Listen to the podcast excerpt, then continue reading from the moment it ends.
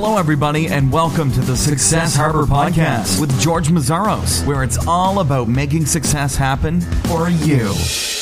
Hi, everyone. This is George Mazaros with Success Harbor, and I have Omar Zenhom with me. Omar is the co-founder of Business Republic and the one hundred dollar M B A. Omar and his co-founder, Nicole Baldinu, are on a mission to revolutionize business education forever. Welcome. Hey, George. It's awesome to be here. Thank you for being here, Omar.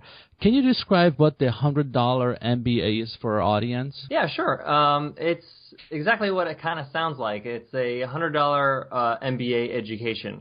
Uh, both Nicole and I were in education for over a decade, and we um, kind of have an ex- have the experience of being educators as well as um, being entrepreneurs. I was in uh, in business for over uh, ten years as well, and I wanted to offer an alternative for people to understand business fundamentals, business skills, you know, sales, marketing, finance, uh, at an affordable way that's uh, attainable to most people. Um, so it's one hundred dollars for uh, overall one hundred eighty uh, video lessons of training.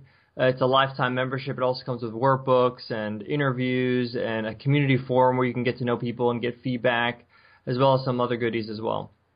So what were you teaching before starting the one hundred dollar M B A? Well, I started my career in education. I was an English teacher. I was specifically uh, an English teacher as a second language. So people that are non-native speakers, uh, they would um, – be uh, students of mine. They would learn English so they can be able to integrate into the school and, and learn their other subjects in English.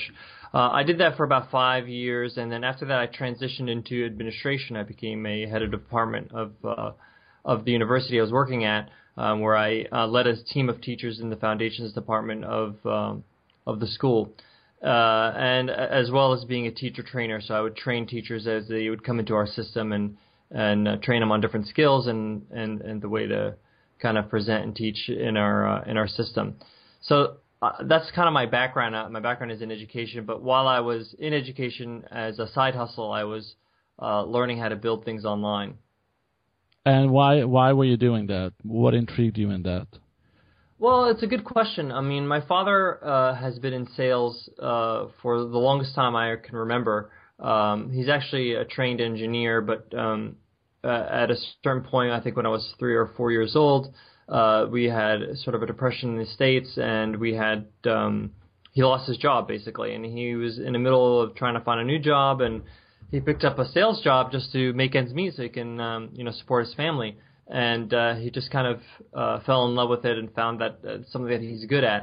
Um, he's specifically was uh, in automobile sales, so a lot of people that have that image of a uh, the cheap uh, used car salesman, you know, that that I never had that kind of feeling because that's my dad. You know, my dad was selling cars, um, but he was very good at it, very, very uh, successful at being a, a salesperson.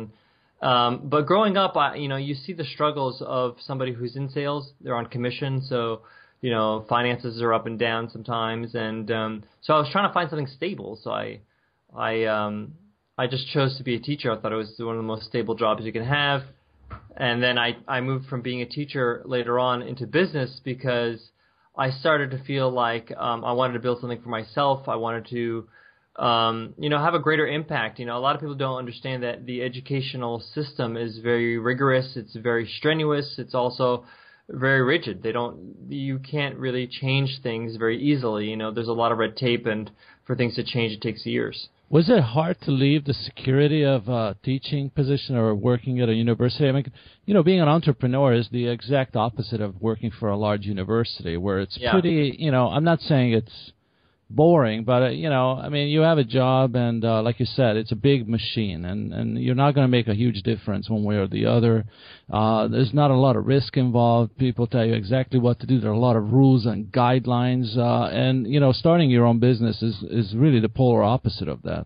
You're exactly right. I mean, and, and that's why I chose it initially, is because I wanted to, you know, it's the only uh, career where you can have tenure, which basically means you can uh, secure a job forever. Uh, at the university level, if you if you um, if you put in your hours, you know. But um, You know, it's interesting how you, when you grow and you learn, and when you when you stay in a career for a certain amount of time, what used to fulfill you doesn't fulfill you anymore. You know, I got promotions. I was a very young um, achiever in, at the time. I was, you know, one of the youngest managers um, at that university. I was twenty-five uh, years old, managing people who are fifty, which was a big challenge for me because you know, you know, education's an old crowd, you know. Uh, so it, it was a tough transition for me because, but I, I planned it. I knew that I was going into it. Um, and nothing in, nothing in life is guaranteed, as we know. You know, I, I saw people get laid off and fired, and management changes, and people just get kind of, uh, moved to the side, and you have to kind of roll with the punches. So, um, you know, in a lot of ways, I've learned that being an entrepreneur can be a little bit more secure. At least you're, you're in the driver's seat. You're, you're the one that, that's making the decisions. Yeah, uh, you mentioned on your site that uh, your mission is to revolutionize business education forever. What is wrong with business education as it is today? It's a good question. Um, well, we have to first step back and look at what's wrong with education, period. You know, um, you know, I, I was in administration, so I would sit in these meetings where we're trying to change something. Let's say, for example, you want to change something in the curriculum. We find that this particular part of what we're learning is not helping the students or is not useful. And in order for me to change this part of the curriculum, it's it could take me years. You know, it could take me over, you know, five, six years because, you know, you're teaching something because it's going to be tested on. It's going to be assessed. And that assessment is not coming from the university. It's coming from a different body. It's coming from an external source. So in order for them to change their assessment, it's going to take a long time. So in order for anything to change, you know, it has to be really, really pushed hard, and it's got to be, you know, it's, it's not easy. So in that way, you know, education is not current. You know, like what you're, you know, Seth Godin has a great quote. It says, you know, business schools has a monopoly on business education from the nineties, you know, because they're so behind, and there's no way for them to catch up because there's so much red tape, there's so much litigation in order for you to actually get anything approved.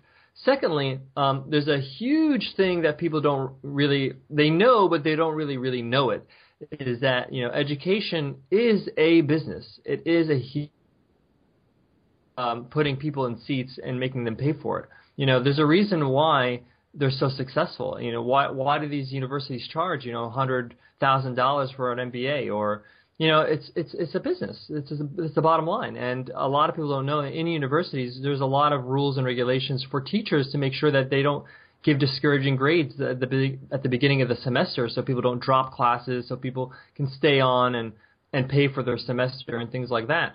So, I mean, at the end of the day, a passing student is a paying student. Um, so you have to kind of question what kind of education are you getting if it's all about the money. You know, and, and this is just the reality. I mean, this is just the reality of where we are. And if people want to deny it, people want to uh, pretend it doesn't exist, it doesn't change the fact that this is the situation. Um, so I no. really, I want to really um, create alternatives. I don't think that the university route or the M B A route, you know, you, you can get your bachelor's or whatever, is for everybody. I think that's an option for some people. But if you're going to be an entrepreneur, if you're going to build something, um, you don't really need to build a resume. So what is your – let's talk about a little bit about your background. What what kind of businesses have you started prior to the one hundred dollar M B A? Have, have, do you have any kind of entrepreneurial background before that? Yes, of course. Um, you know, when I first got started, I was just I was just learning about business online. I was reading a lot of books. I've read over two hundred books on business. Um, I went to Wharton Business School myself for a semester before dropping out, which is another story. Um And uh, so I started a whole bunch of businesses. I mean, my first business was an eBay store where I sold like rare basketball sneakers to people. This is something I did back in ninety-eight. Um, and then I started to have a Yahoo store. I started building websites for clients. So I had a client-based, uh, you know, client services business where I built websites and helped and consulted people with businesses. Um, one of the larger businesses that I, I started was a, a uh, online uh, men's clothing line. Um, which had, you know, lots of employees. We had uh, offices in San Francisco. We had in Dubai, New York. Um, and we, we um, and it was a purely online business. It was retail. So a lot of people – I have a very, very – And when was that? When did you start that business? That business started back in two thousand ten. Um, no, I'm sorry, two thousand nine, and then we. And where uh, is that business now? Well, I sold it off at two thousand twelve when I started Business Republic. uh, I, me and my cousin started it, and um, uh, it was a really fun and it was a very good experience because it was one of my larger successes as a business. Um, but uh, there's something that I learned a lot about retail. Retail is not an easy business to be in. Um, we were very profitable. It was very good, but it's a lot of headaches. You know, definitely mm-hmm. when you're dealing with clothing, you're dealing with sizes, colors, stock. You know, a lot of people don't realize that clothing has a shelf life. You know, you can't keep things forever. You know, you got to have to sell it at cost or lower than cost. Can so, you share how big that business got? You mentioned you you and your brother uh, started uh, that business. Uh, it was me and my cousin. Oh, your um, cousin. I'm sorry. You know, it's okay. Um, well, we were uh, selling over a million units in a year. Um, which was quite large for an online clothing store at the time. It was a very, it was a very um, niche store. It was very specialized, um, and uh, we were making some pretty good revenue. Um, our first year, uh, we were making over two hundred fifty thousand dollars in revenue, and then we increased about twenty percent every year. So it was doing pretty well. We were very happy with our success, um, and we were also very happy with the way we managed our employees and and the way we treated them. You know, a lot of people they create clothing and sweatshops in, you know, Southeast Asia. We made sure that our, our tailors and our, our workers were paid uh, very well, and we were trying to have a long-term relationship with them so we don't have to rehire people over and over. Are you there? Whenever I would like something custom-made for myself. yeah. Uh, is your uh, – I don't know if it's your connection. Do you have anything running in the background? Because uh, the bandwidth seems to be uh... – Uh, I think I'm, everything is Maybe off. Maybe email, email or anything? Everything is off? Okay. Yeah, let me just make sure my laptop is off. Yeah, I think it's off now. Everything's off. Okay, cool. So let's talk about getting the idea. So after you you sold this clothing uh, line business, did you have any other businesses or did you go right into the, uh, uh, the one hundred dollar M B A? Well, I, I had Business Republic, which was the – the parent company uh, that I started the one hundred dollar M B A off. So Business Republic was a is a business that I started right uh, about six months before I, I left my clothing business, and and um, it, it basically was a consulting firm. A lot of people were coming to me, my friends, my family were asking me, hey, I see that you've been starting businesses online. Um, I want to start a website. I want to start a business. I want to take your advice. You know, it became quite overwhelming for me, so I thought there's a need in the market for me to start some sort of services or client-based business. So I'd help people out through my blog. Um, we started um, with the Business Republic uh, ebook, and then after that, um, we started going into the services. Nicole is a New York Film Academy graduate, my partner, um, so she's very good with film, digital film. So we would go out and do um, trailer videos for, for companies, businesses in New York City, Um, financial companies that are looking to do uh, promo videos for their website.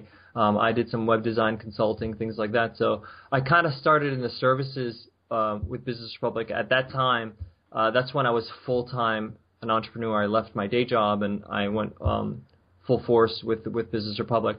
Um, and so are you still pursuing that business, uh, Business Republic, uh, the consulting business? Well, Business Republic still – The the site still exists. We still blog on there. Um, we do take some clients. Uh, take some clients. we do take some clients um, uh, here and there. Usually clients that we've worked with in the, with in the past, people that um, we've built relationships with, or you know, would like to work with us. But it's it's not something we advertise too much. Um, ever since we started the one hundred dollar M B A, it's taken you know most of our attention, um, and we started that in December two thousand thirteen. So the Business Republic, uh, you're no longer, or was was it not the right business, uh, or w what were some of the challenges with that business? Well, it wasn't the right business. It's just there's a couple of things. One, Business Republic still exists. It's kind of our umbrella business. Um, I always wanted to keep Business Republic there. It's still there. We do sell one-off products there. If we ever create something, uh, if we want to write a book, and we sell under the Business Republic brand. Um, but uh, Nicole and I kind of wanted to step away from the services a bit. Services can be very uh, taxing because uh, you're, you're exchanging time for money. You know, you're working. You know, it could be quite lucrative because you could, you know, you could charge a lot more for a for an actual project than you would for you know a product. But um, you know, it, it's just something that we've just preferred. We, you know, Nicole's family's in Australia. We'd like to travel. You know, and it's not easy to do that when you're in the services. So we slowly kind of transitioned out of the services as much as we could as we were starting the one hundred dollar M B A. And what what year was it when uh, you started the one hundred dollar M B A? we we launched the one hundred dollar M B A on December third, two thousand thirteen. So okay. So why why why M B A or, or business? Why not some other topic? Uh, wh- why did you decide on, on, on this?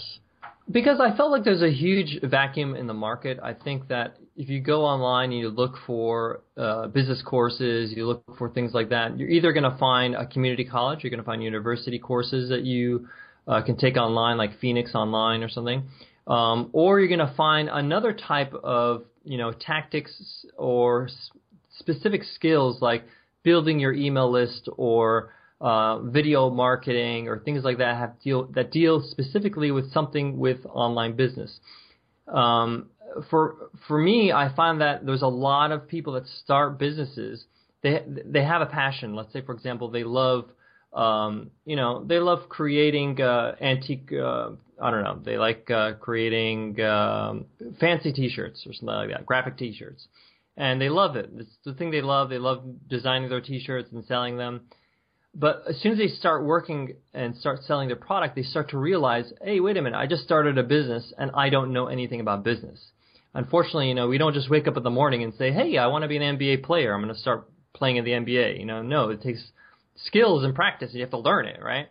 Um, so the same thing goes with business. And I felt like there's a lot of people that step back and say, hey, I need to learn things like value creation and value delivery and marketing and sales and finance and how to create an offer, how to validate my offer. You know, things like that that really doesn't get taught, you know, on the online world. And I felt like um, if people can be presented that and, and be given, you know, an easy way to digest those those, those skills and those lessons, uh, they would be able to be a lot more successful going into their business. Even if they um, already kind of stepped into it and they backed up, it's fine. Uh, they still have time to kind of learn and build their skills. So can you give me some examples or maybe a couple of examples of how the one hundred dollar M B A is different from a traditional M B A program? Is it in the courses? Is it the topics? Is it the way it's presented? What well, what makes the two so different? Well, what makes it different really is is that, one, um, it's not dry. We make it very entertaining and fun. Nicole's very good at the editing of the videos, so we make sure that people – Um, are actually enjoying themselves and they're watching the videos. You know, we make sure that our videos are in bite-sized chunks, so each video will be three to five minutes covering a certain topic of that lesson.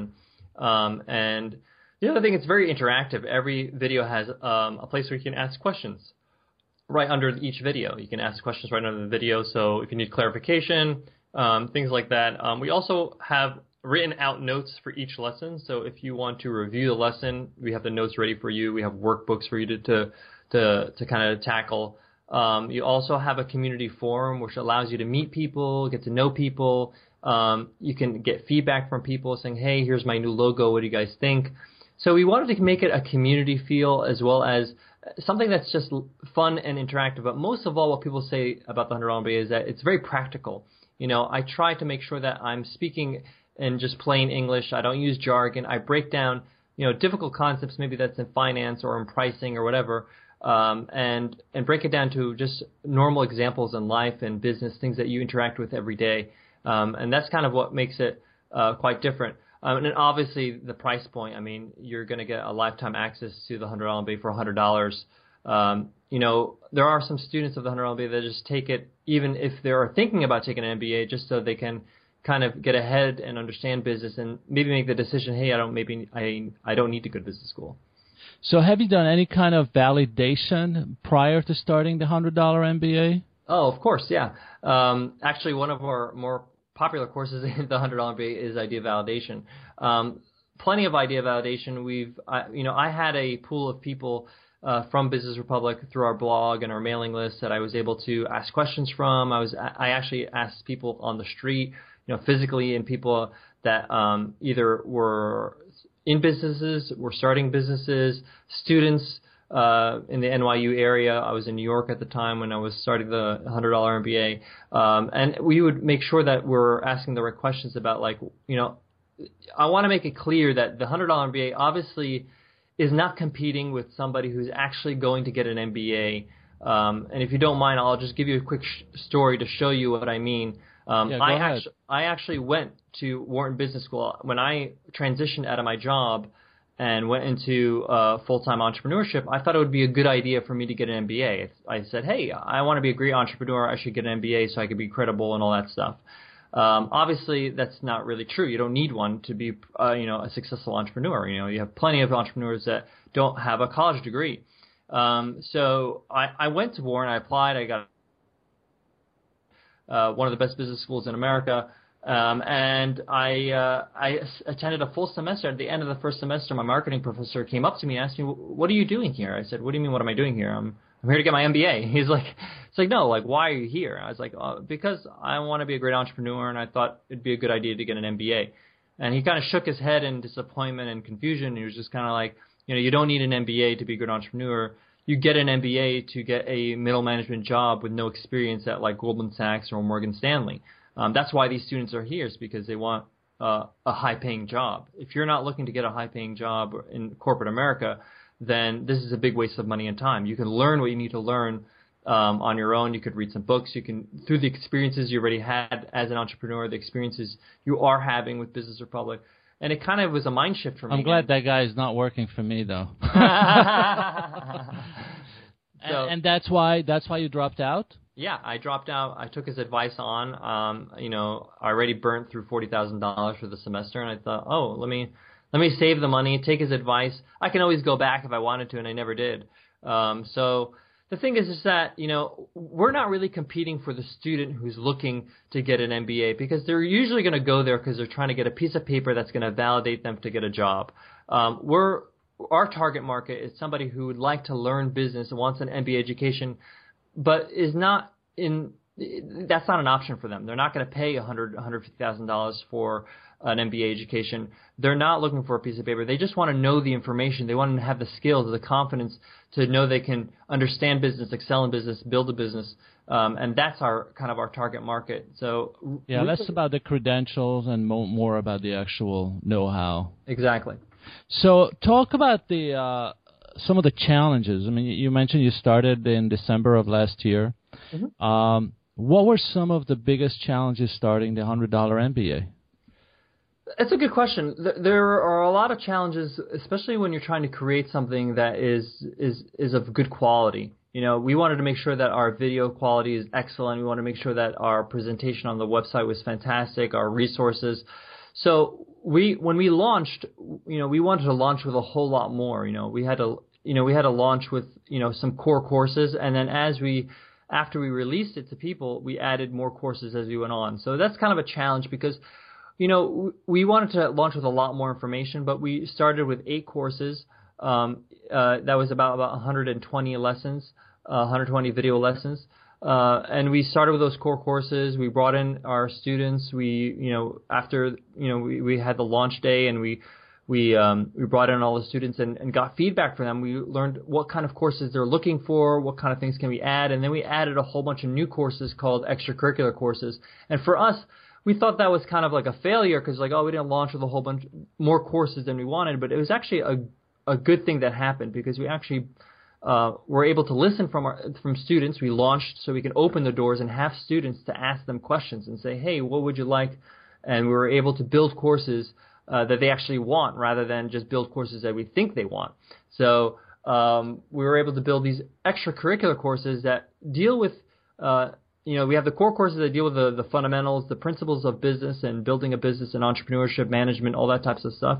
And then we have these extracurricular courses that focus on some of the things that you're going to do as you're building a business, things like idea validation, marketing your online business, um, uh, Google Analytics, uh, webinars, things like that. So we were able to build courses based on what our students want.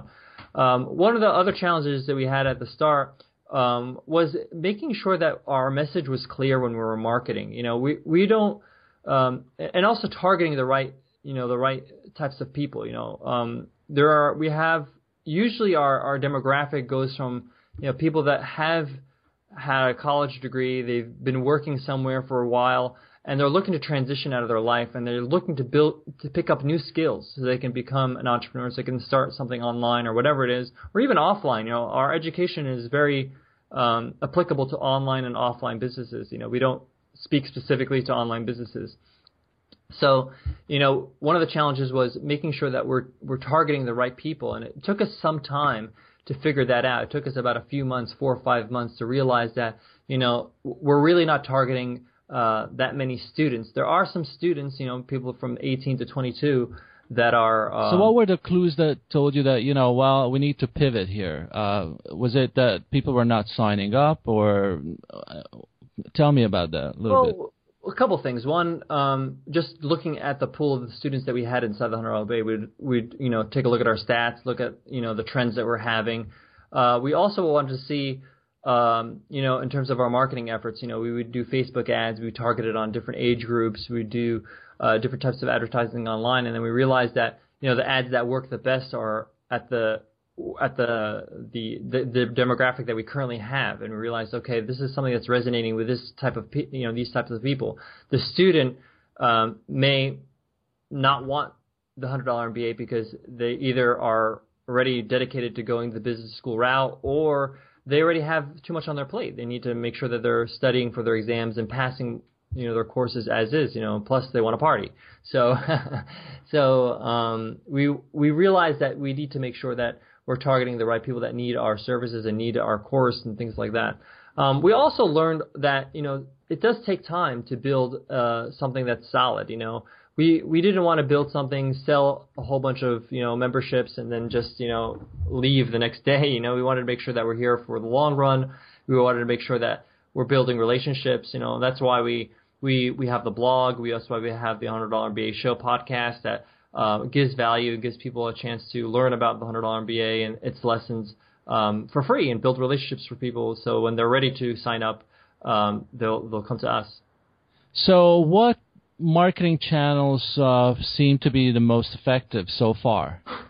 Well, I have to be honest with you. For us, the most effective marketing channels have been content marketing through our podcast, through our blog, our own kind of uh, growth throughout time.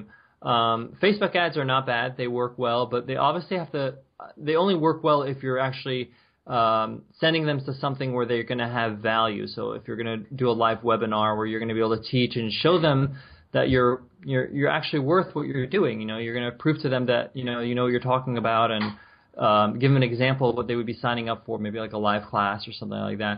But a direct Facebook ad to sales page is really, um, you know, you're, you're shooting for the stars. It's really hard for you to actually convert on that because you haven't built any trust. You haven't built any relationship with anybody. So um, it, Facebook ads were okay if we, you know, did a webinar or we offered a free course of some sort.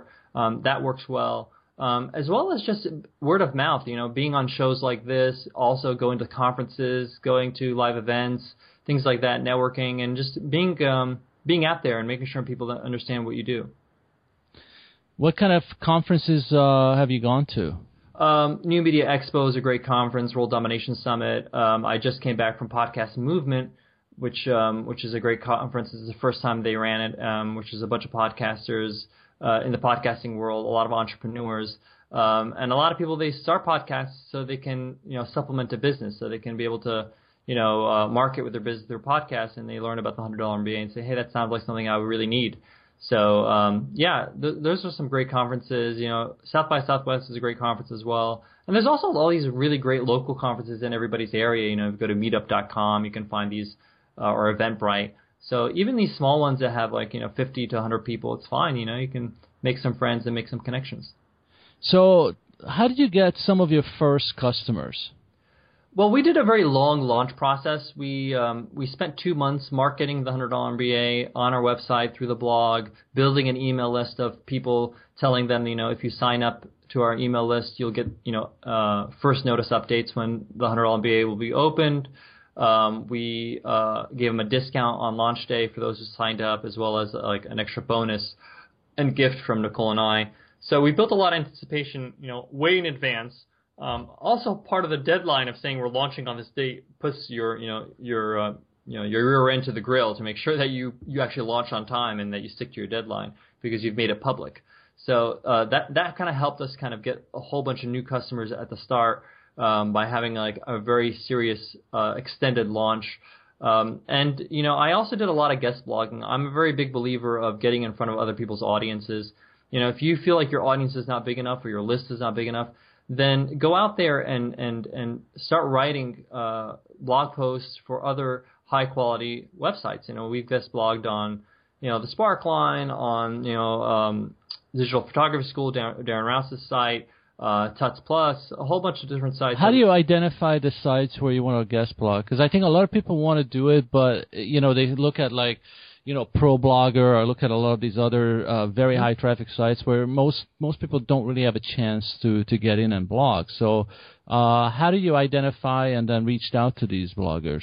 Well, I first try to find, uh, learn more about their audience, find out who they're targeting, who who listens to, you know, to their advice, who reads their blog, and find out if they're a good match with my product or service. See if they are the type of person that would buy or would be interested in what I have to say.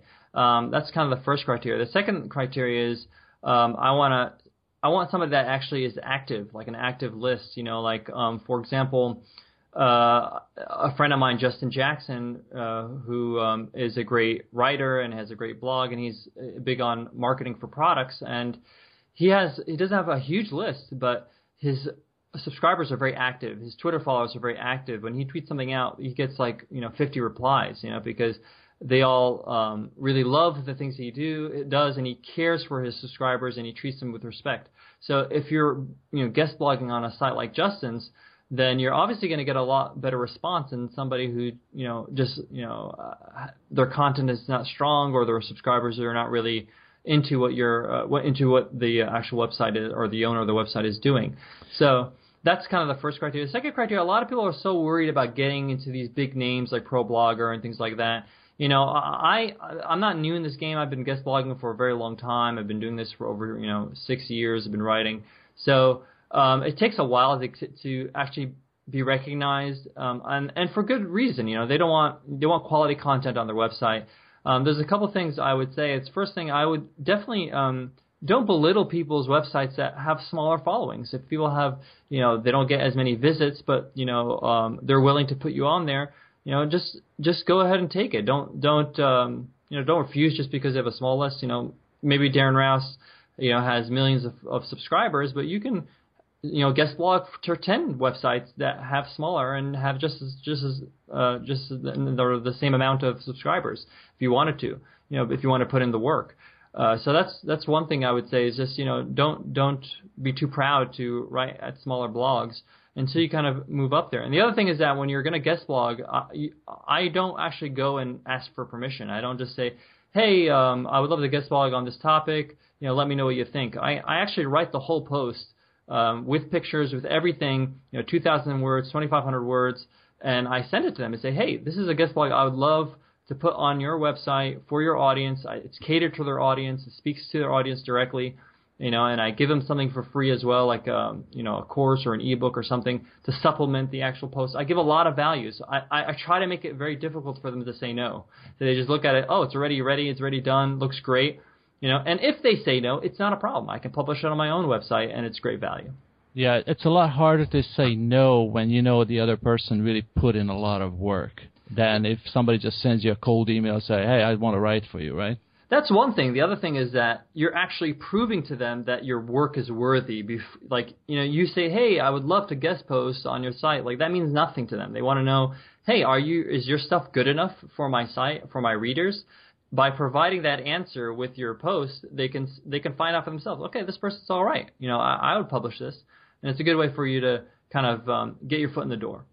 So when you look at these blogs, do you look at Alexa rankings? Do you look at number of comments on posts? Do you look at do you look at any of these metrics? Um, I, I don't look at Alexa rankings, but I do look at you know how much engagement the uh, the website actually has, how many shares, their post average, things like that. Um, you know, and again, you know, it's good to have a high quality, high traffic website, but it's not the end all be all. You know, again, there's other websites are, that that are a lot more engaging. You know, that have smaller lists.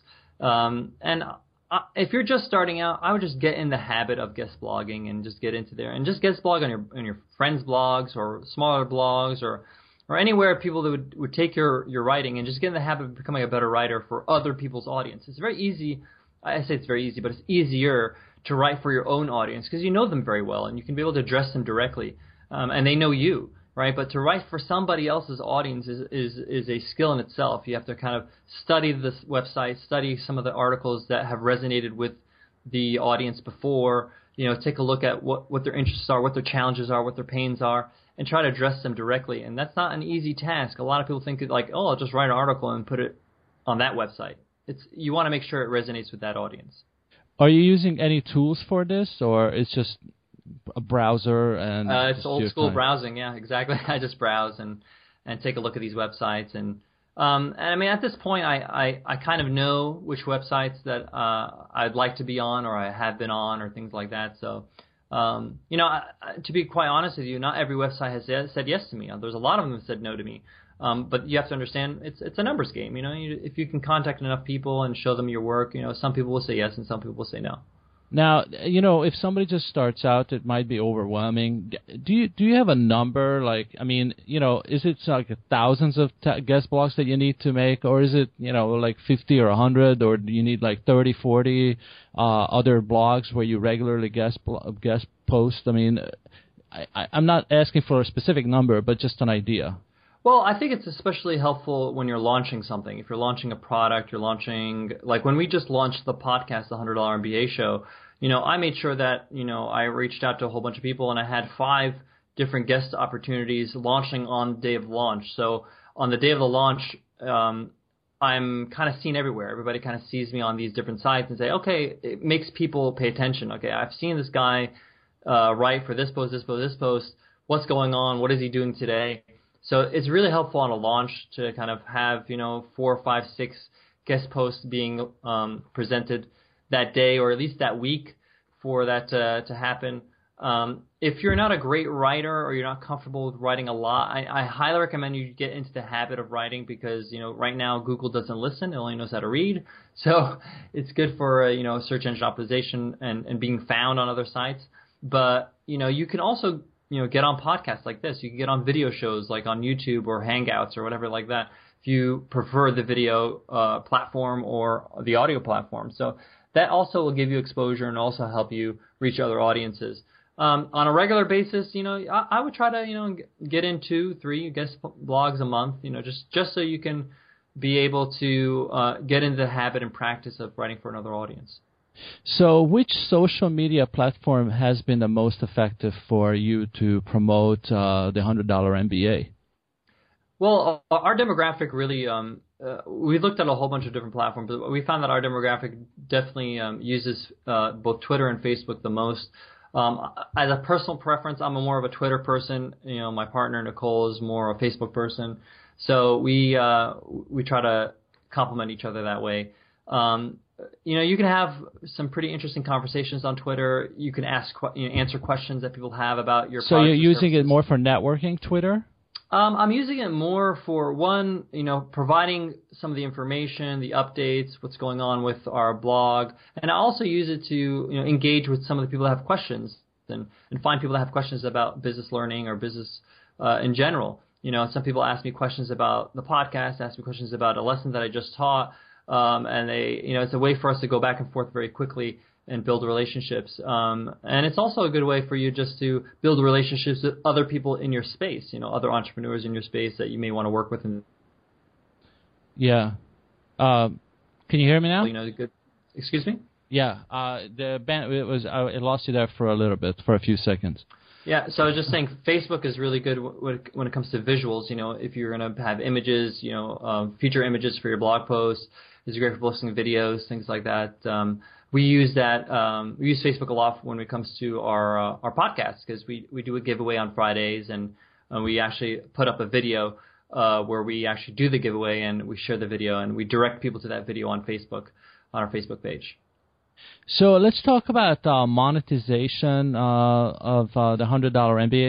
Well, it's one hundred dollars, uh, you, uh, the, the membership, but uh, is there is there any other way that you plan to monetize uh, the one hundred dollar M B A? Uh, this is a really um, popular question a lot of people ask us, because they say, wow, it's one hundred dollars. That's amazing value, you know, especially students that take it. They come back and they say this is – they go in, they see all the videos, all the – all the materials are like, this is incredible value for only one hundred dollars.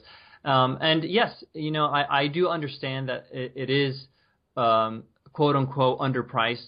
And we knew this going in, that this is, we wanted to really, really over deliver. We wanted to make sure people, we just knock people's socks off with the amount of value they're getting.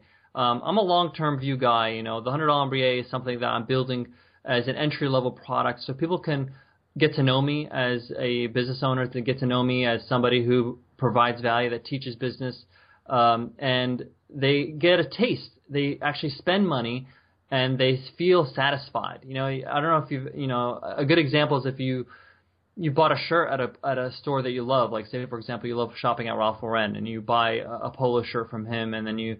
You realize, oh, I love this shirt. It's been lasting me a very long time. It's great after I wash it. It's wonderful, right? Um, you're going to go and buy a suit from him after that, because that's it. You're a loyal customer. You've proven to me that your stuff is good. And that's how I see the one hundred dollar M B A. You know, later on, we're, we're planning on, you know, in the future, possibly doing some events, some live events where we'll be uh, doing some business training as well. Uh, but for right now, we're just trying to build our credibility in the space uh, as people that know what they're talking about, that actually provide value and support people um, uh, in a way that's uh, that's that, that makes sense. You know, I want to make sure that people are happy and happy with our product. So yes, it's a hundred dollars. Yes, it's a low price, but um, you know, there's uh, there's there's the future. So this is just the beginning. Uh, how many paying customers do you have now? Um, we have a little over three hundred. Okay. And have you considered um, a, a membership site, or was that ever in the equation? Uh, we did. Uh, we did consider a membership site, but we wanted to offer a lifetime membership because we know that some people, we found that in our audience, a lot of people, um, they want to be able to go back to it. They want to make a decision to buy right now, but they want to be able to go back to it. So um, we also have a, an option on the one hundred dollar M B A. If people don't want to pay one hundred dollars, they could pay three payments of thirty-five dollars if they want to break it down, or maybe they just want to get started. We also have a dollar trial, so people can give us a try for a dollar. Uh, they have seven days to check it out, and if they want to stick around, they'll pay one hundred dollars. If they don't, they can cancel, and that's quite all right. It's fine. But we want to give people a chance to to, to see what they're getting into and, and, and make sure they're making a happy purchase. Um, so we've thought of a membership site where it's reoccurring, but we wanted to keep it very affordable. We wanted to, you know, the whole point is is to kind of be the the alternative to expensive education. You know, and we could have charged a whole lot more. I could have charged five thousand dollars, and it would have been a great deal. You know, but um, the whole point is to make it affordable and accessible to everybody. Very good. Um, well, Omar, thank you very, very much for coming on Success Harbor to share your story and the story behind the one hundred dollar M B A. How can people find out more about uh, the one hundred dollar M B A or to connect with you? Sure. Um, they can learn more about the one hundred dollar M B A at one hundred M B A dot net. That's one hundred M B A dot net. And a, a great way to learn about the one hundred dollar M B A and what we do and some of uh, you know, the lessons that we learn is, is our podcast. We have a podcast called The one hundred dollar M B A Show, uh, and they can learn more about that at one hundred M B A dot net slash show. Um, it's a daily podcast, five days a week, ten minutes an episode, so it's a good way to kind of get your feet wet. Um, and if anybody has any questions directly to me, they can email me directly, omar at uh, one hundred M B A dot net. Um, I will reply personally. Well, Omar, thank you. And everybody out there, check out the one hundred dollar M B A, and um, I'm going to have a link in the show notes. And wish you wish you much luck with the one hundred dollar M B A, and hopefully you can come back maybe next year and share uh, how, how it's growing. I would love to, George, and thank you so much. Uh, I really love what you're doing uh, at Success Harbor. Thanks a lot. Thank you very much. Bye, everyone.